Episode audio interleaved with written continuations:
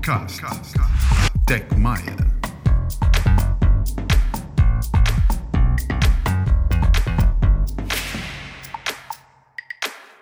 Boa tarde a todos, bem-vindos a mais uma Web Talk do TechMaia, parte de Ciência e Tecnologia da Maia. É um prazer contar com todos nestes próximos 60 minutos, onde vamos falar de um tema que tem ganho um especial relevo público, a pandemia que estamos a combater, e felizmente neste momento de forma muito positiva. A saúde mental no trabalho é o estado de bem-estar no qual o indivíduo realiza as suas capacidades, pode fazer face ao stress normal da sua vida, pode trabalhar de forma produtiva e frutífera e pode contribuir para a comunidade em que se insere estava a citar a Organização Mundial de Saúde neste conceito. Claro que nada disto é possível de forma isolada e por isso há fatores também pessoais, familiares e sociais que interferem no processo e que vamos falar nestes minutos. Mas afinal, quais são as boas práticas para uma efetiva promoção deste bem-estar no trabalho? E para esta e outras respostas, hoje temos connosco a Filipa Palha, que é professora da Faculdade de Psicologia e Educação da Universidade Católica do Porto e presidente da Associação Encontrar-se, uma entidade que desenvolve iniciativas nas áreas da formação, sensibilização e promoção da saúde mental, combate ao estigma e discriminação. Bem-vinda, professora Filipa Palha, é um enorme privilégio contar-nos com a sua experiência nesta iniciativa. Um bem-aja. Obrigada eu pelo convite. Obrigado. Edgar Saraiva já não é um desconhecido do TechMai. O Edgar é consultor e formador da Great Place to Work Portugal, com quem já temos feito algumas iniciativas dentro destes temas. A Great Place to Work Portugal é reconhecida não só, mas também pelo ranking que anualmente lança sobre as melhores empresas para trabalhar no nosso país, fazendo uma avaliação do ambiente de trabalho, da perspectiva dos colaboradores, com base na credibilidade, no respeito, na imparcialidade, no orgulho e na camaradagem. Edgar, bem-vindo. Como disse, é sempre um prazer contar convosco. Muito obrigado. Obrigado eu pelo convite e pela oportunidade de estar a participar convosco. E juntamente com a doutora Filipa Palha, que já nos conhecemos antes da pandemia e estes temas de saúde mental já eram trabalhados e, obviamente, antes disto tudo acontecer e agora foi potencializado pela situação, mas é algo que já vinha sendo pensado e, já vinha a mexer há bastante tempo. Excelente, obrigado. Feitas as apresentações e o enquadramento esta conversa, peço o favor a todos os participantes que hoje estão connosco, e já são praticamente meia centena, que abram o site Mentimeter e que vão até lá, onde terão uma pergunta muito simples, com três possibilidades de resposta. Eu estou a partilhar os resultados em direto, que nós depois vamos nos servir dele, eles são anónimos, nós não fazemos ideia quem é que está a responder, eles não têm identificação e nós vamos nos servir destes resultados também quando fizermos depois a promoção do conteúdo após esta conversa, vamos fazer questão de os usar de uma forma hum, demonstrativa, pelo menos da audiência que esteve connosco, sobre o que estamos hoje aqui a discutir. Portanto, à pergunta colocada, a sua empresa ou organização investe em boas práticas de saúde mental no trabalho, temos, infelizmente, o não à frente, logo seguido do sim, e também não sei responder, que é uma possibilidade de resposta que qualquer estudo deve dar. Eh, já temos algumas respostas, podem continuar a participar. E vamos arrancar então com a nossa conversa propriamente dita com eh, o Edgar Saraiva e com a Filipa Palha. No nosso guião, aquilo que nós preparamos logo para início da conversa é que se estima que em Portugal dois em cada dez trabalhadores sofrem de problemas de saúde psicológica e que faltem 1,3 dias por ano devido a esses problemas.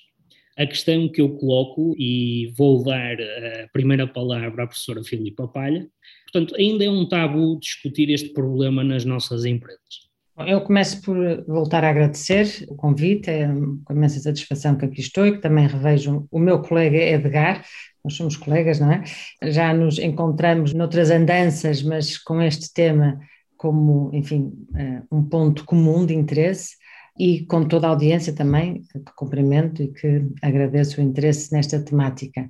A questão do tabu nas empresas mais não é do que o reflexo do tabu na sociedade em geral. E, portanto, quer nós queiramos, quer não, de uma forma muito clara, a iliteracia em saúde mental, nenhum de nós lembra, de, ao longo do seu desenvolvimento, ou poucos nós se lembrarão, de termos sido convidados a aprender conteúdos sobre saúde mental e bem-estar psicológico. Acho que nós aprendemos muita coisa, a roda dos alimentos, a lavar os dentes, enfim, e uma série de outras áreas importantes para o nosso bem-estar geral, mas não me lembro de terem ensinado a lidar com as emoções, a desenvolver do ponto de vista emocional, a lidar com os medos, com as inseguranças, enfim, com um conjunto de aprendizagens que estão dentro desse conceito que começou por referir, esse conceito abrangente que a OMS nos dá relativamente àquilo que deve ser entendido como saúde mental e que envolve esse tal bem-estar, que não é só psicológico, mas é um bem-estar físico, psicológico e social, e quer nós queiramos, quer não, a base para que tudo isso seja possível é a nossa boa relação com nós próprios, com os outros e com o mundo.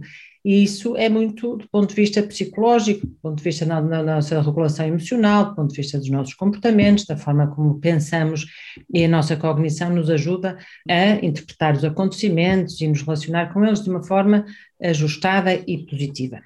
Quer nós queremos, quer não, esta ausência de conhecimento, esta iliteracia em saúde mental, fez com que se perpetuasse um conjunto de mitos e de tabus e de ideias erradas associadas à saúde e doença mental, que é aquilo que nós conhecemos como estigma nesta, nesta área. Portanto, o estigma mais não é do que, enfim, um conjunto de ideias erradas, preconceituosas, negativas, que nós ainda, como sociedade, como um todo, e não se limita aqui ao contexto nacional, isto é transversal, isto está-nos no DNA, é quase aquele inconsciente coletivo de que Jung falava, não é? Temos uh, algumas questões que são transversais por este mundo fora, estejamos nós onde estivermos, e uma delas há de ser o estigma associado à doença mental. Isto é muito limitador da tal abordagem aberta e natural a uma área da saúde que é impossível nós criarmos aqui assim uma barreira ou, uma, ou cortarmos aqui assim o pescoço para cima e acharmos que isto não faz parte do todo, não é? E portanto que esta, esta torre de comando está no nosso controle e quem não estiver é mais fraco, mais incapaz, etc, etc, muitos desses mitos. Portanto, é evidente que no local de trabalho não ia ser diferente e portanto este tabu tem custado muito caro às empresas e ao local de trabalho, tem custado caríssimo. Há bocadinho falou da questão dos dias, não é? De um em três dias por ano que está a ser perdido, mas não falamos de presenteísmo, de estar presente sem estar a contribuir, não falamos de tantas outras questões que deveríamos falar e que têm a ver com mantermos escondido algo que é tão central na vida das pessoas. Portanto, sem dúvida que a resposta é muito evidente, está no local de trabalho, porque está na sociedade em geral e, portanto, não haveria de ser diferente. Aliás, pelo contrário, não é? Porque se nós queremos dar uma ideia de sermos pessoas competentes e em controle, com certeza que se há sítio nós queremos que essa imagem seja passada, é no nosso local de trabalho. Se continuarmos a achar que o facto de eu ter um problema de saúde mental pode questionar as minhas competências, pode pôr em risco o meu local de trabalho ou a forma como me vêem, então aí é que eu vou estar mesmo caladinho e vou esconder isto o mais que posso. E, portanto, esta é a infeliz realidade que nós temos, que faz com que haja muito sofrimento. Antes das perdas e dos custos, há muito sofrimento humano que poderia ser, enfim, acautelado de outra forma e que é triste que ainda exista. Edgar, antes de ir assim, até porque a professora Filipa Palha referiu aqui um dado importante e que muitas vezes não paramos para refletir sobre ele, que é isto não acontece só connosco, não acontece só no nosso país. Curiosamente, depois até podemos partilhar o link deste documento, a Agência Europeia para a Segurança e Saúde no Trabalho refere que em vários Estados-membros da União Europeia o absentismo, e isto é um documento atual, do ano passado, portanto já em plena pandemia, o absentismo, o desemprego e a incapacidade prolongada devido ao stress relacionado com o trabalho, estou a citar o documento, e a problemas de saúde mental têm vindo a agravar-se. Aliás, estima-se que dentro em breve a depressão será a principal causa de ausência por doença na Europa. A doutora Filipa colocou tudo muito bem colocado, os pontinhos todos nos is e, e, concordo totalmente com aquilo que disse. Reforçaria ou chamaria a atenção para a realidade que vivemos, com esta necessidade cada vez mais premente, quase cultural e irritante de certa forma, que as redes sociais nos trazem, daquela autoimagem idealizada de pessoas perfeitas, é? pessoas extremamente competentes na comunicação, de imagem sempre perfeita, felizes não é? e sorridentes, e o quanto isso pressiona todas as faixas etárias, principalmente aquelas mais vulneráveis e mais jovens, que ainda não viveram a vida e não, não levaram os tapas ao longo desse caminho para poder ver as coisas de outra forma e interpretar as coisas também de uma forma mais pragmática e que são um futuro em termos de força de trabalho e de sociedade. enquanto não conseguirmos ter mudança em termos de percepção desses elementos, reforçarmos a nossa autoconfiança, termos estruturas que nos apoiem, nos desenvolvam efetivamente, que a associação, em contraste, faz muito esse trabalho, assim como nós no Great Place, em termos de ambientes de trabalho e organizações, também batalhamos por isso, porque vemos as empresas como reflexo da própria sociedade e melhorando esses pequenos ambientes, acreditamos que também vamos melhorar a sociedade como um todo. Mas efetivamente há muito para ser feito quebrando para já a questão dos tabus e dos estigmas, por isso é importante estarmos a falar nesses temas e continuarmos a falar nesses temas, porque já começamos a visualizar o final da pandemia, não sabemos se outra virá mais para a frente ou não, mas não podemos deixar cair este tema, porque a própria sociedade, a própria espécie, enquanto uh, ser capaz de sobreviver, precisa de uma evolução muito grande neste nível. Não é só a tecnologia, a tecnologia está para nos ajudar, sem sombra de dúvida, já evoluímos muito em função dela, mas em termos de competências humanas, de relação, não só uns com os outros, mas com as outras espécies e com o próprio planeta, precisam efetivamente de um boost muito grande em termos de consciencialização. E nós vamos vendo na televisão que efetivamente ainda estamos muito distantes disso, e são trabalhos como este, conversas como esta, que devem ser replicadas à imagem do vírus de uma forma muito célere para que efetivamente as consciências comecem a, a vir ao de cima e principalmente, como disse a doutora Filipa Palha, é muito importante, em termos de escola, de formação, estes temas têm que entrar imediatamente. É fundamental as crianças aprenderem a, a trabalhar em equipa, a aprenderem a gerir as suas emoções, a se relacionarem, a serem mais empáticas. Não esquecer também de toda a envolvência em termos de saúde pública que isto merece, porque não é só a questão das nossas reações às experiências de vida que vão ditar determinados comportamentos ou determinadas vieses, não é? A própria saúde em termos de alimentação, a parte da fisiologia toda que influencia indiretamente o próprio comportamento e que nós estamos, pela própria necessidade de mercado, a ter alimentos com menor qualidade, onde se prima mais pela quantidade e menos pela qualidade. E isso de certa forma, também afetar a saúde mental das pessoas, não só em termos de, então, de relação, de, de interação experiências do dia a dia, mas também esses elementos que são silenciosos e que estão, de certa forma, a trabalhar contra nós sem nós nos apercebermos.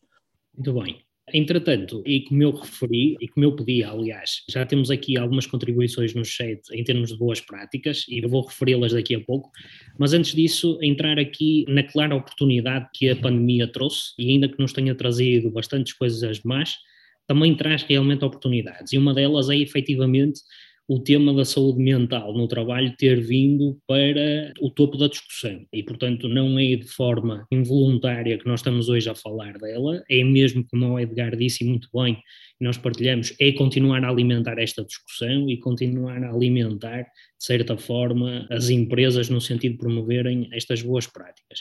Os desafios da pandemia vieram relançar este debate público, especialmente no que respeita também à questão do teletrabalho e ainda que nem todas as empresas consigam praticar, pela questão da sua produtividade, da sua organização de trabalho, esta característica, como é que podem as empresas e os profissionais, aqueles que praticam o teletrabalho, encontrar um equilíbrio nesta prática? Professora Filipa, se calhar voltaria assim. Quer dizer, neste último ano houve aqui assim uma necessidade de adaptação e de reestruturação e esta questão do teletrabalho, quer dizer, é muito diferente do teletrabalho em tempo de pandemia do teletrabalho podendo ser utilizado de uma forma natural, estando as crianças nas escolas, a vida a correr e a fluir. E, portanto, nós tivemos aqui, assim, um tempo muito exigente, porque foi um teletrabalho, entre aspas, forçado, num contexto em que estávamos todos confinados, ou começamos por estar todos confinados, e a maior parte das pessoas com, que têm filhos, por exemplo, com crianças também dentro de casa. Portanto, isto criou-nos um conjunto de, de situações que é um bocadinho diferente daquilo que possa ser a perspectiva de passarmos a ter a possibilidade dos benefícios do teletrabalho, enfim, num novo cenário, porque esta questão das pessoas estarem à espera de voltar ao que era antes, isso é melhor pensarmos isto de outra forma. Vamos estar todos a caminhar para um depois, algo diferente e que podemos todos aproveitar esta oportunidade.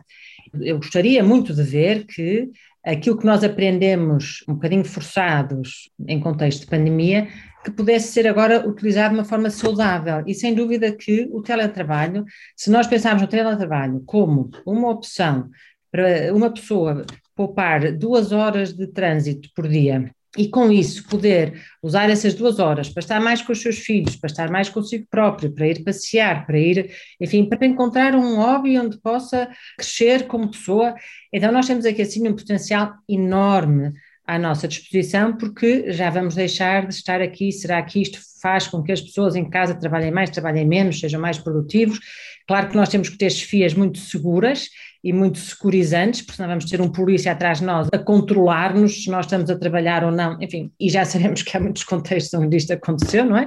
Porque as pessoas não perderam esta noção de controle, de ver quem está no escritório, ou quem tem os blazers pendurados nas cadeiras, quer esteja a produzir ou não esteja, e portanto este modelo, se nós continuarmos a pensar nele como antigamente, estamos a perder, como digo, uma enorme oportunidade, e portanto vamos então olhar para isto como um tempo em que, se conseguirmos em conjunto encontrar a melhor forma para este tal equilíbrio entre aquilo que são as necessidades e exigências de um trabalho, de uma tarefa, e aquilo que possa ser a melhor forma de a desenvolver para que o bem-estar de cada pessoa seja também potenciado, bom, então estamos aqui assim, enfim, uma esperança muito grande para que o futuro do trabalho possa ser muito diferente e muito bom para todas as pessoas, até do ponto de vista da promoção da saúde mental, porque é o que eu digo, quer dizer, não faz bem a ninguém, ou a muito poucas pessoas o fará, estar duas horas ou três horas, como muita gente está, a deslocar-se para o trabalho, não é? Ou noutras modalidades que possam não exigir tanta presença contínua das pessoas no local de trabalho.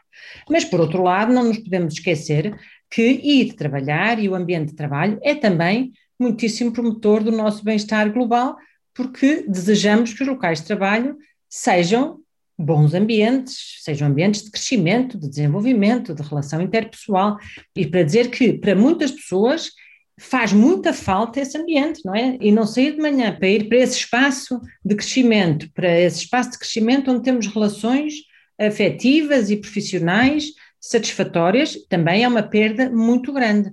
E, portanto, nós temos que procurar, e o desejável é que assim aconteça, que as empresas e os contextos de trabalho consigam perceber o que é que é o bom equilíbrio para que todas estas variantes se possam ajustar no sentido, lá está, do bem-estar de cada um dos colaboradores, sem, obviamente, comprometer aquilo que é, enfim, as necessidades de cada contexto de trabalho.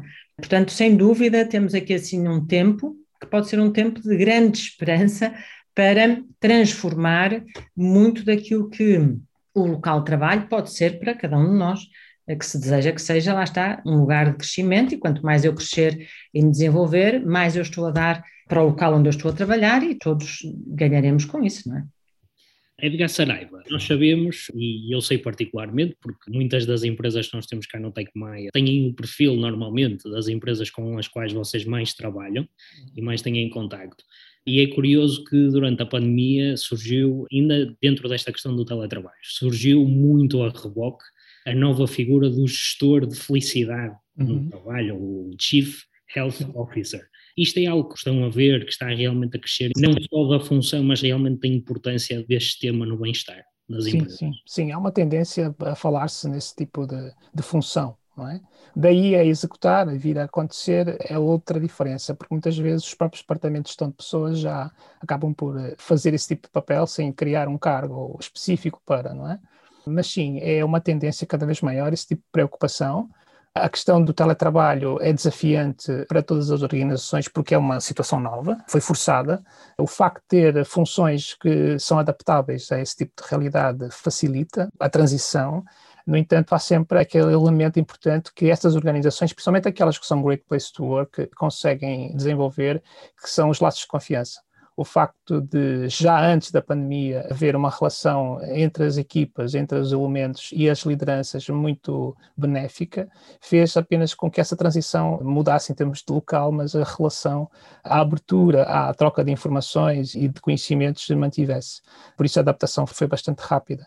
São negócios também que proporcionam esse tipo de abertura até mesmo pela questão da força de trabalho ser muito solicitada, a questão da competitividade pelo talento ser grande, há uma necessidade grande também de desenvolver esse tipo de práticas de maneira a fazer com que essa força de trabalho cada vez mais exigente também esteja mais satisfeita e aumente assim o engagement com a empresa. Mas não estaremos a confundir neste momento um desejo de flexibilidade em contraponto com este tema ou uma coisa leva à outra? Sim, eu acho que uma coisa leva à outra. A questão da pandemia acabou por explotar essa necessidade da flexibilidade, não é? A questão da flexibilidade é que ela surge sendo sempre como uma possibilidade de aceitação ou não. Eu aceito a flexibilidade ou não aceito. A questão pandémica já é uma obrigação, temos mesmo que ir e ponto, não é? Então foi uma flexibilização forçada. E aqui o que se nota nas percepções dos colaboradores das empresas Great Place é que efetivamente querem manter a realidade de teletrabalho não como está, porque não é suportável de todo, e é importante a interação entre as pessoas, até mesmo para fomentar novas soluções e a inovação. A interação entre todos nós é sempre muito importante nesse sentido, e não basta só a distância através da tecnologia, nós temos que estar mesmo presenciais, temos que ter ali o contacto, não é? A parte da sinestesia muito presente de facto, é um caminho cada vez mais falado a questão do trabalho híbrido, não é? Dos momentos em que estamos dois dias, por exemplo, em casa, a poder coordenar melhor a nossa vida pessoal e ter um bocado mais de espaço, e outros dias presenciais com os outros colegas a coordenar o trabalho e a desenvolver novas soluções. Segundo a ordem dos psicólogos, a prevenção, e aliás a professora Filipa Palha já referiu ligeiramente a questão da produtividade numa das suas intervenções, mas agora vamos perceber qual é o impacto. E portanto, segundo a ordem dos psicólogos portugueses, a prevenção e a promoção da saúde mental no trabalho poderiam resultar numa poupança de cerca de 100 milhões de euros anuais. Portanto, não é pouco dinheiro. Como devem as empresas iniciar este processo de promoção de uma cultura de saúde mental? Edgar, ficaríamos em si. Ok. Eu andaria um bocadinho para trás, se me permitir, porque antes de chegar à questão da saúde mental, existe toda uma filosofia, toda uma conceptualização em termos de gestão de pessoas e das empresas que muitas organizações já estão a implementar antes da questão da pandemia e que acabaram por beneficiar dessa própria forma de estar durante a pandemia. E o que é que isso quer dizer? Quer dizer que já há uma tendência quase que inconsciente de criação de ambientes de trabalho que sejam benévolos, ou seja, seguros onde a pessoa possa dar o melhor de si, onde a pessoa não tenha medo de errar, porque está numa fase de aprendizagem, são erros não premeditados, como costumamos dizer. Esse tipo de ambiente é benéfico, é propício para que o stress que exista não seja um stress negativo, que é aquilo que faz com que nós imaginemos o futuro sempre do ponto de vista do quais são os riscos que eu tenho nesta situação e isso poderá despoltar o medo que, perpetuando durante muito mais tempo, poderão gerar perturbações de ansiedade e ataques de pânico, etc., e outras situações, ou até mesmo a depressão. Não é, ah, não, é aquele stress positivo que nós também gostamos, que é aquele stress que em ambientes seguros, benévolos, gostamos de ser surpreendidos. Não temos problemas em não estarmos conscientes da vulnerabilidade das situações. Porquê? Porque é controlado. Nós gostamos desse tipo de excitação, não é? É como estarmos numa atividade esportiva, vamos brincar. Não é? A brincadeira, no fundo, não deixa de ser isso. É, são momentos de stress, mas são um stress positivo, porque sabemos que não corremos riscos. Então, ambientes de trabalho que são pensados dessa forma, para que as pessoas trabalhem e deem o melhor de si, acaba-se por gerar boas sensações e boas relações entre todos. Não é?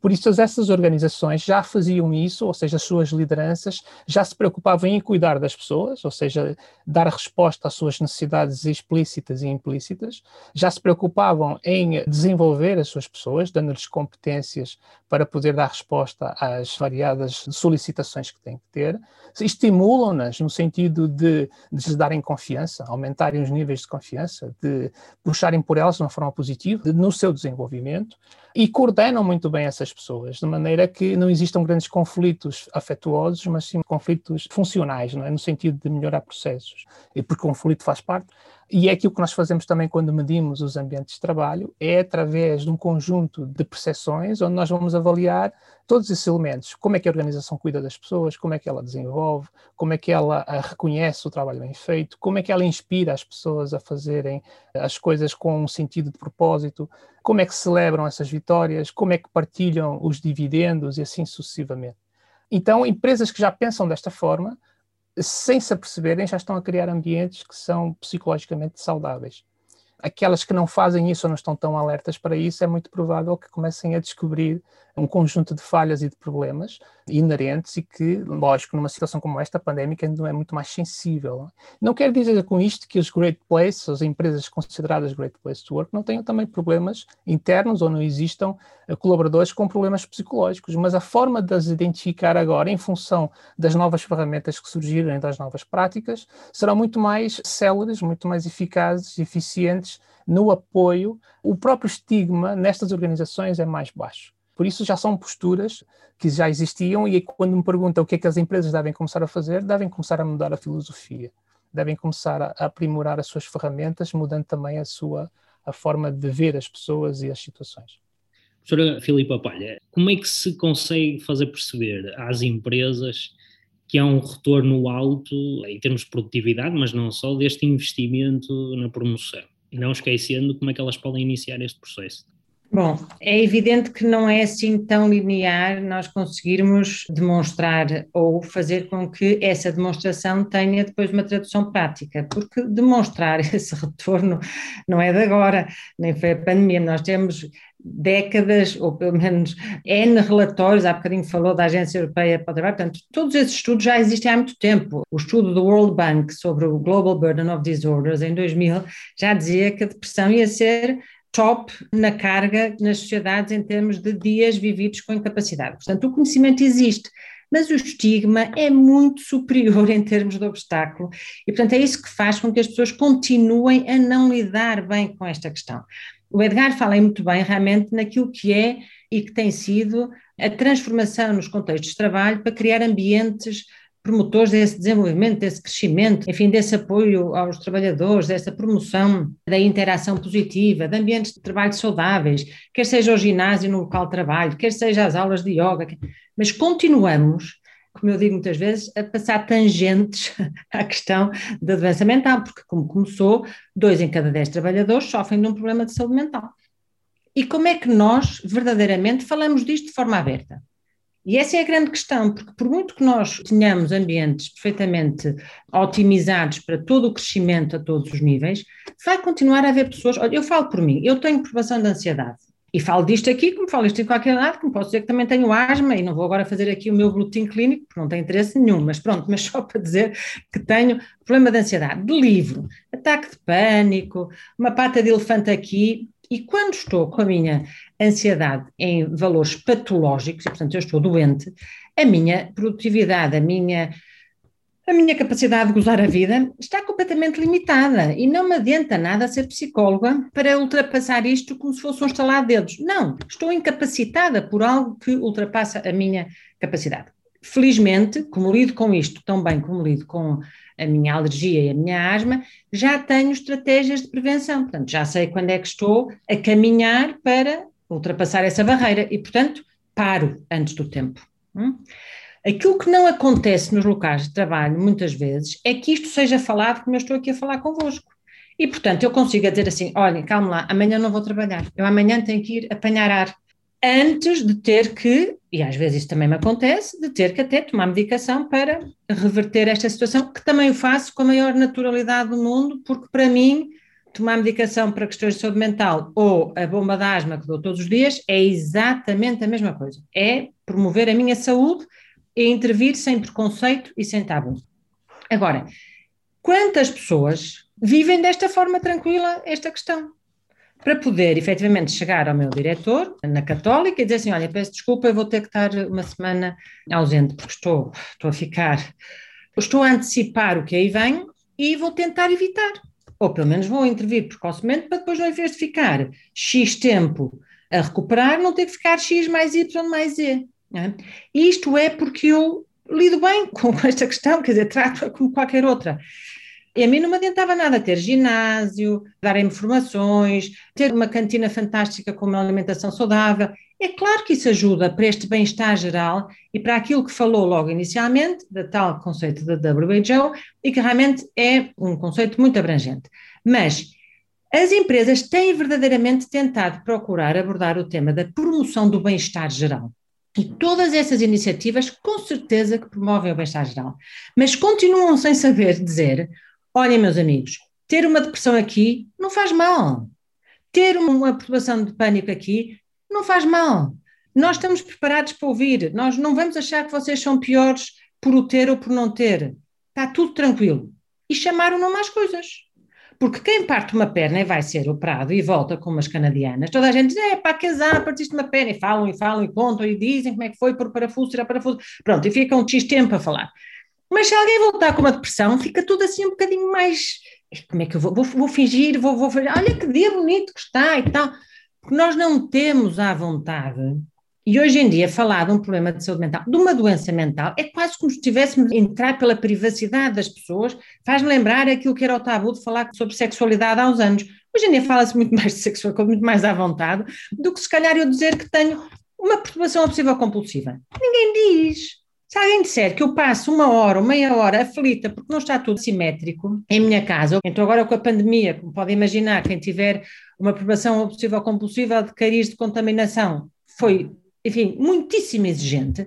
Agora contem-me, os senhores que estão aqui, quantos colegas têm que já foram ter convosco a dizer Ai, não imaginam como é difícil de manhã sair de casa porque estou sempre a verificar se a porta está fechada.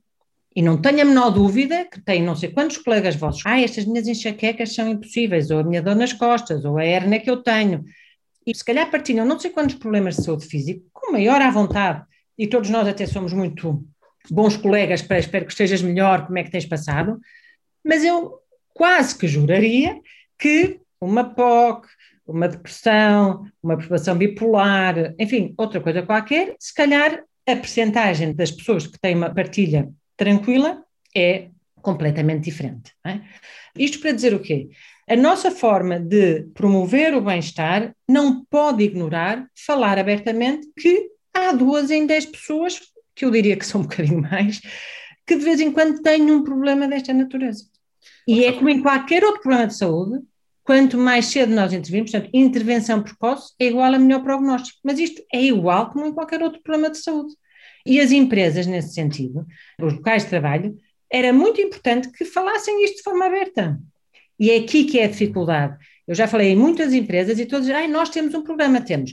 Alimentação saudável, ginásio, coaching, uh, yoga, ah, muito interessante. É tudo ótimo, tudo ótimo, também gosto. Mas e falar de doença mental? Respondendo à sua pergunta, como é que as empresas pretendem iniciar?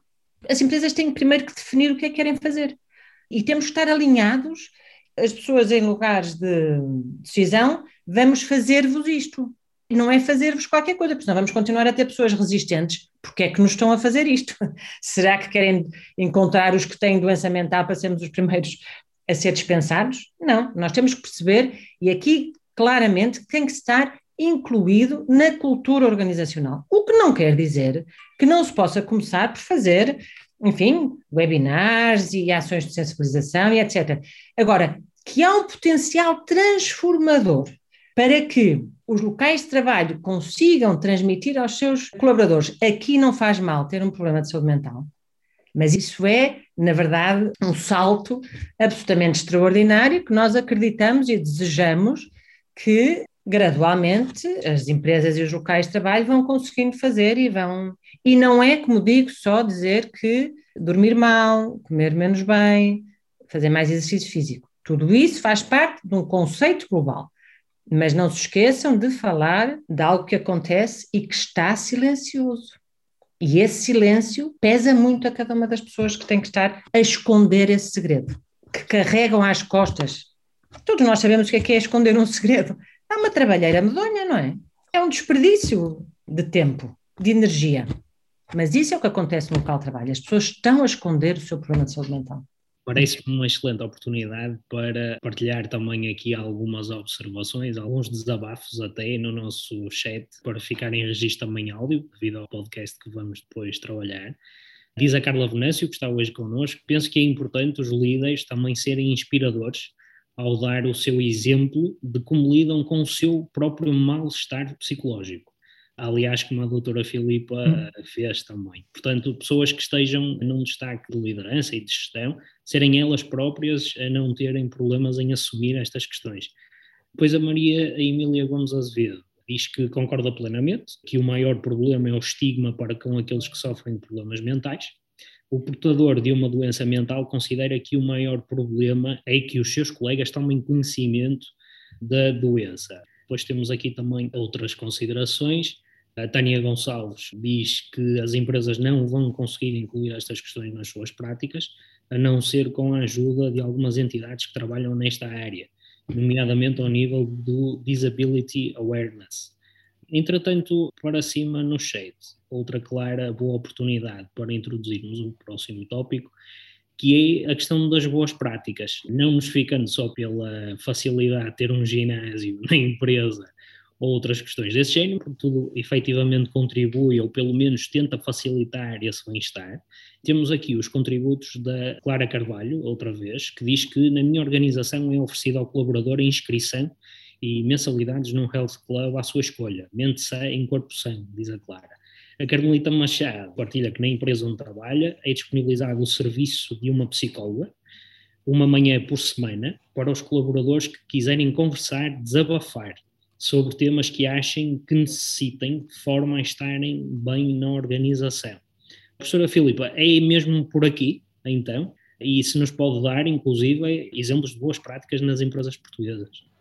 Bom, eu só posso falar daquilo que é a experiência que eu tenho tido e que, felizmente, nos últimos anos tem sido sempre num crescente contínuo e que foi experienciado nestes últimos tempos, porque as pessoas estão mesmo a perceber que precisam dar esse salto. A existência de um psicólogo com quem falar é, sem dúvida, uma enorme ajuda, porque nós sabemos que, infelizmente, o nosso Sistema Nacional de Saúde, no que diz respeito aos cuidados de saúde mental e aos serviços de saúde mental que disponibilizam, ainda estão muito aquém daquilo que são boas práticas e, portanto, o apoio de um psicólogo. E aqui também eu gostava de fazer um parênteses, porque o apoio psicológico não é só quando eu tenho um problema, até para eu me conhecer melhor e para o meu desenvolvimento. Eu fiz psicoterapia fazia parte do meu curso, eu estudei em Inglaterra e era obrigatório fazer, quer seja terapia individual, quer seja terapia em grupo, e foi das coisas melhores que eu fiz na minha vida, e se eu pudesse dar presentes aos meus amigos de consultas com psicólogos para este autoconhecimento, é realmente uma experiência extraordinária. Mas enfim, custa muito caro ainda e, portanto, poucas pessoas têm a disponibilidade de poder fazer este trabalho de desenvolvimento pessoal. E, portanto, ainda acabamos por usar a psicologia muito quando há problemas para falar ou quando há dificuldades para esclarecer. Portanto, ter disponível um apoio psicológico é extraordinário se as pessoas tiverem confiança naquilo que é a intenção da empresa, porque eu conheço muitas empresas que dizem, mas nós temos apoio psicológico, mas as pessoas não vão.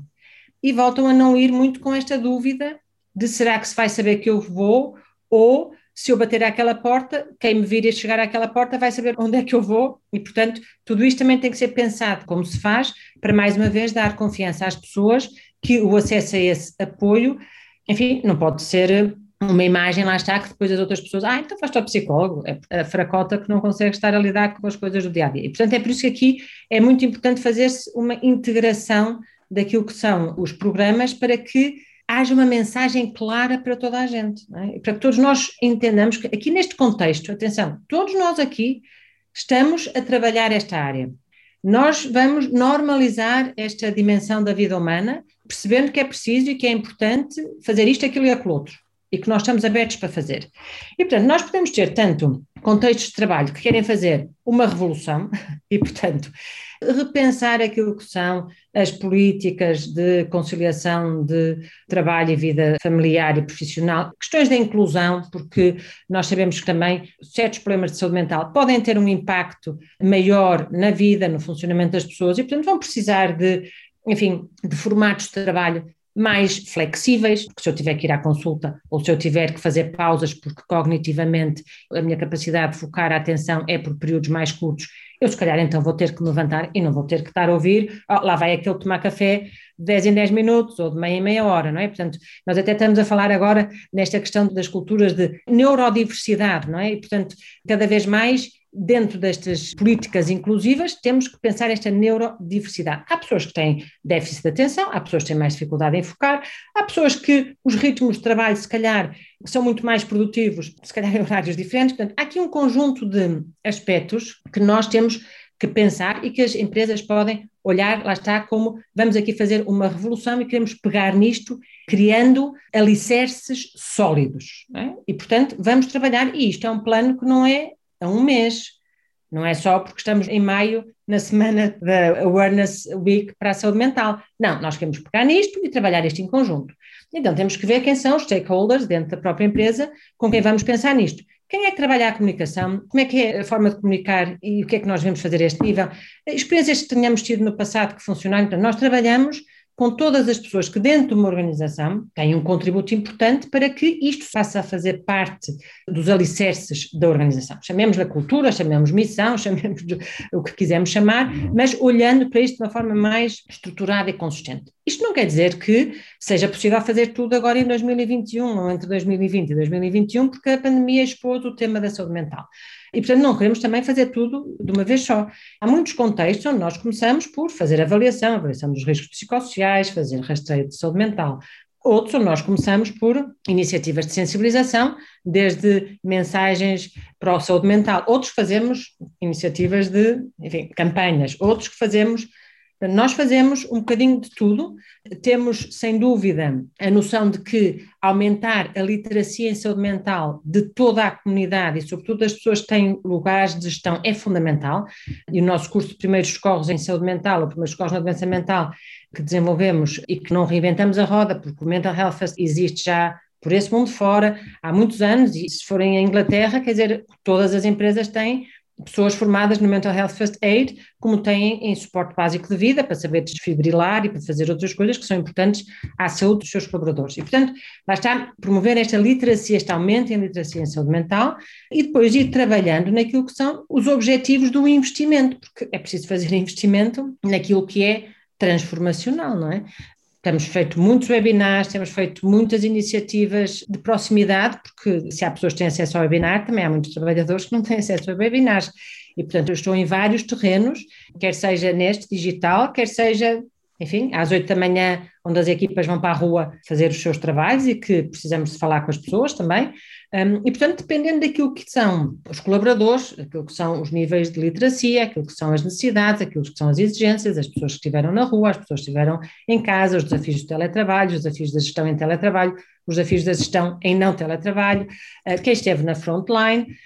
E, portanto, há muito a fazer e há muitas formas de o fazer bem feito, não é? Agora, precisamos de sentarmos com as pessoas, porque cada contexto é um contexto único, tem especificidades, temos turnos, não temos turnos, temos, enfim, dependendo da natureza de cada contexto, daquilo que é a história de cada contexto, claro que só em conjunto é que nós não podemos dizer que um fato serve a todos. Não, nós sabemos que temos que encontrar soluções adaptadas e ajustadas a cada contexto. Felizmente tem havido experiências muito positivas neste trabalho em conjunto. Eu não acredito que nós, nós no sentido de prestador desse tipo de serviços, eh, que o faz, eu tenho aqui assim, o que é que vai servir aí? Não, é um trabalho conjunto para encontrar as melhores soluções dentro de uma série de serviços possíveis, da sensibilização à avaliação, até campanhas, até webinars, até formações, há muito para fazer.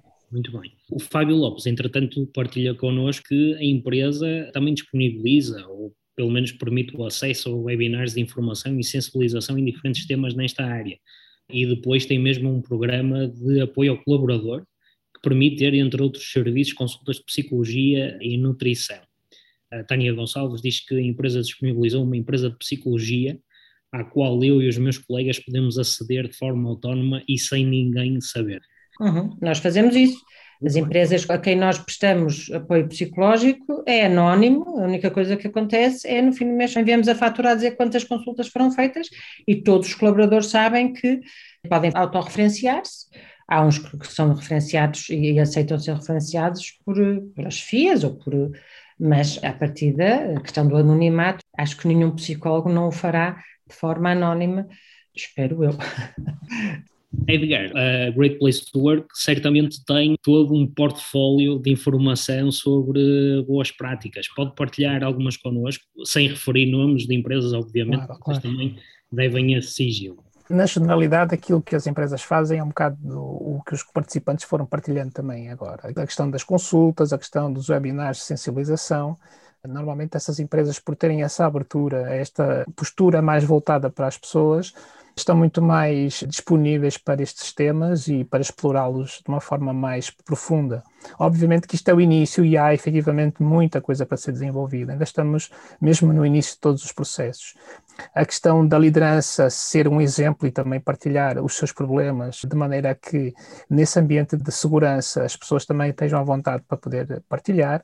No entanto, não podemos esquecer que há sempre o, fator indivíduo é? nestes processos. Podemos ter líderes muito sensíveis, que efetivamente desempenham práticas de apoio, e termos colegas menos sensibilizados para isso ou com alguns estigmas, e isso também gerar algum desconforto em termos relacionais dentro das equipas e dentro das proximidades. Não é? Por isso há efetivamente muito trabalho a ser desenvolvido, há uma tendência, uma preocupação nestas organizações de, com o passar do tempo, caminhar mais para um processos de customização.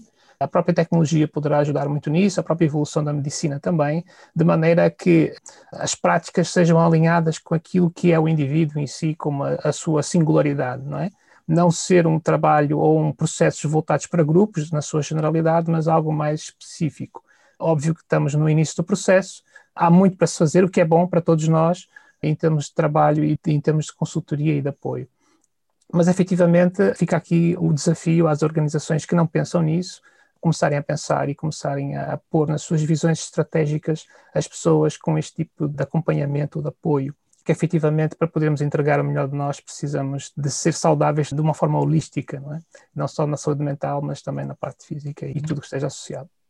A Joana Sá Rodrigues foi o último comentário que entrou agora no nosso chat. Não tenho uma experiência tão positiva, infelizmente, e está a partilhar connosco, no sentido em que eu não estou a ler o comentário todo, mas parece-me que, de forma assim, na diagonal, como costumamos dizer, que realmente as FIAs não valorizam estas situações e, portanto, deixaram de se preocupar e empurrar todas aquelas que são as suas responsabilidades para os seus colaboradores. Esta pressão também contribui muito, não é? Esta pressão de delegar cada vez mais e exigir cada vez mais, sem qualquer tipo de limite Portanto, a Joana partilha connosco este ponto de vista. Nós estamos mesmo a terminar esta conversa, mas antes disso, uma última questão para os dois, que tem a ver, e nós temos trabalhado muito essa questão nas nossas conversas, que é o impacto dos temas nas diferentes gerações. Vocês acreditam que este tema terá cada vez mais importância com as novas gerações, à medida que o tempo passa?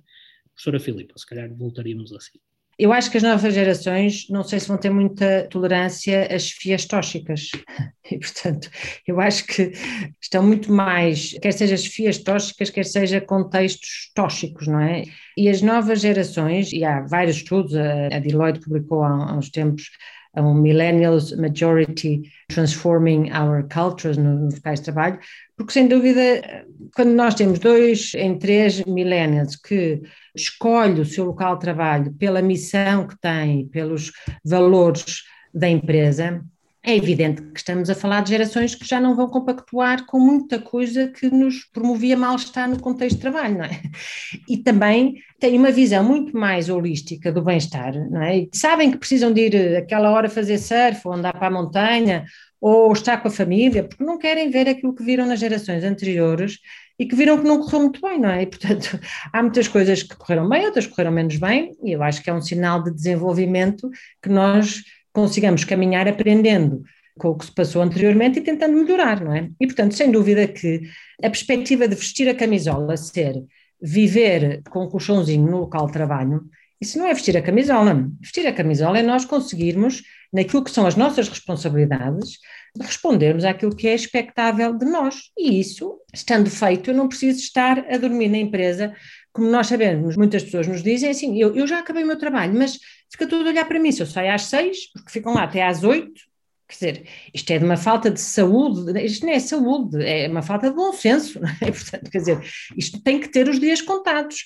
E, portanto, os millennials são, sem dúvida, uma geração que tem novas exigências e que muitas vezes, pelos velhos do Restelo, são vistos como uns meninos mimados, uns meninos que não querem trabalhar, ou pensam se eles soubessem como era no meu tempo, e não, apenas estão a dizer, meus amigos, o desperdício de tempo que aconteceu, para nada, só porque durante, enfim, décadas passadas nós estamos a aprender, mas foram feitos muitos erros, nós não vamos cair nos mesmos erros, portanto vamos aproveitar mais uma vez estas oportunidades que temos, aprender uns com os outros E vamos lá plantar árvores também, e poupar no papel, e perceber que precisamos tomar conta da natureza, e precisamos tomar conta um dos outros, e precisamos ter ambientes de trabalho saudáveis, mas que nos permitam viver também, porque já sabemos que não é o estar aqui assim colados e com o telemóvel sempre ligado 24 horas, que faz com que eu seja mais merecedor do respeito do meu local de trabalho do que outra pessoa qualquer. Apenas foquem naquilo que é o meu contributo, aquilo que eu faço, aquilo que acontece e depois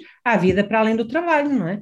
E esta forma saudável, nós sabemos que durante muito tempo, em muitos contextos, não é assim, e acho que os millennials estão a exigir que assim seja, e portanto não é só relativamente à sua relação com o local de trabalho, mas também se se identificam ou não com a missão e com os valores. É? E, portanto, querem saber onde é que estão a produzir e querem saber eh, como é que estão a usar eh, as energias e os desperdícios, enfim, um conjunto de fatores que todos nós sabemos e que os senhores com certeza saberão até melhor do que eu, porque há outras prioridades e há uma consciencialização de outras questões que realmente todos nós devemos contribuir para um mundo melhor, não é? E, portanto, nesse sentido, os millennials não procuram só um emprego, mas procuram também um local de trabalho que os faça desenvolver do ponto de vista individual, mas sim também no seu contributo e naquele que todos nós devemos estar coletivamente para o mundo que queremos que continue a existir para os nossos netos, bisnetos e tetranetos e por aí fora. E acho que os millennials estão muito conscientes disso, é? as novas gerações, digamos assim. É melhor, partilha desta reflexão. Completamente. O facto das gerações mais novas serem mais desapegadas, não verem com muito bons olhos estar a viver para pagar uma casa ou estar a viver para pagar um carro, faz com que, obviamente, a sua noção de propósito seja diferente. Daí a questão da preocupação com a missão e valores da organização e esse alinhamento, não é? Até mesmo a questão da sustentabilidade da organização, a responsabilização em termos ecológicos, etc. Por isso, efetivamente, eles serão muito mais exigentes e estarão muito mais atentos a esse tipo de elementos.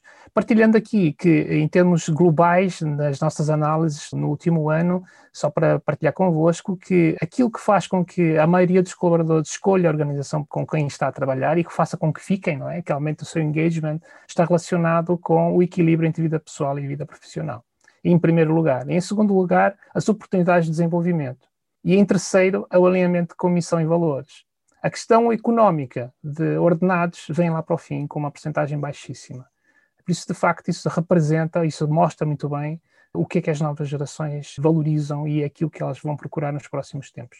Efetivamente, os líderes têm que rever todo o conceito. O líder está sempre numa posição muito difícil, porque gerir um negócio é cada vez mais complexo, os apoios desaparecem, as questões económicas são cada vez mais exigentes, a globalização é, exige muito pela competitividade e pela resposta rápida, e isso, de certa forma, entra em conflito com todos estes elementos desafiadores que são as pessoas, não é? Mas de facto tudo existe porque existem pessoas, por isso neste conjunto ou estes elementos paradoxais, efetivamente a posição de líder obriga a um desenvolvimento bastante grande em termos de sensibilização, de conhecimento do negócio, de percepção de pessoas. Não é toda a gente que efetivamente nos próximos tempos terá um perfil perfeito para ser líder há muitos problemas a esses níveis e a carecer fortemente de desenvolvimento.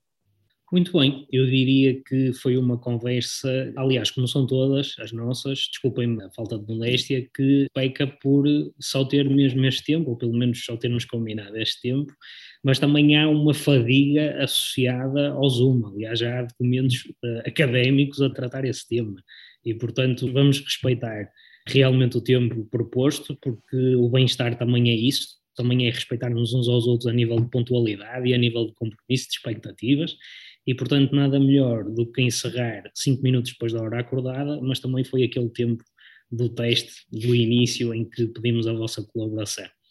Foi mais uma iniciativa do TecMaia, onde procuramos clarificar e falar abertamente de um tema que sabemos ser sensível, mas essencial, e por isso deve estar sempre presente nos princípios da boa gestão empresarial Agradecemos em especial aos convidados, ao Edgar Saraiva, à professora Filipa Palha, pelo vosso contributo, que foi fundamental, a todos os que participaram com a sua presença, mas também especialmente no bate-papo com a partilha das suas experiências, boas e más, mas felizmente mais boas do que más. Brevemente vamos disponibilizar este conteúdo em podcast, como já referi, daremos nota disso por e-mail e nas redes sociais. Aliás, aproveito sempre para relembrar que encontram no Spotify longas horas de conteúdo do TecMaia nesta e noutras áreas relevantes para as empresas e os profissionais.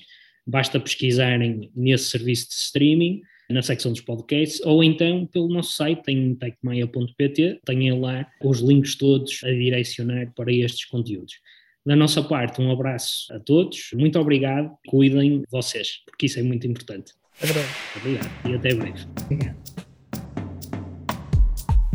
Podcast Tech Maya.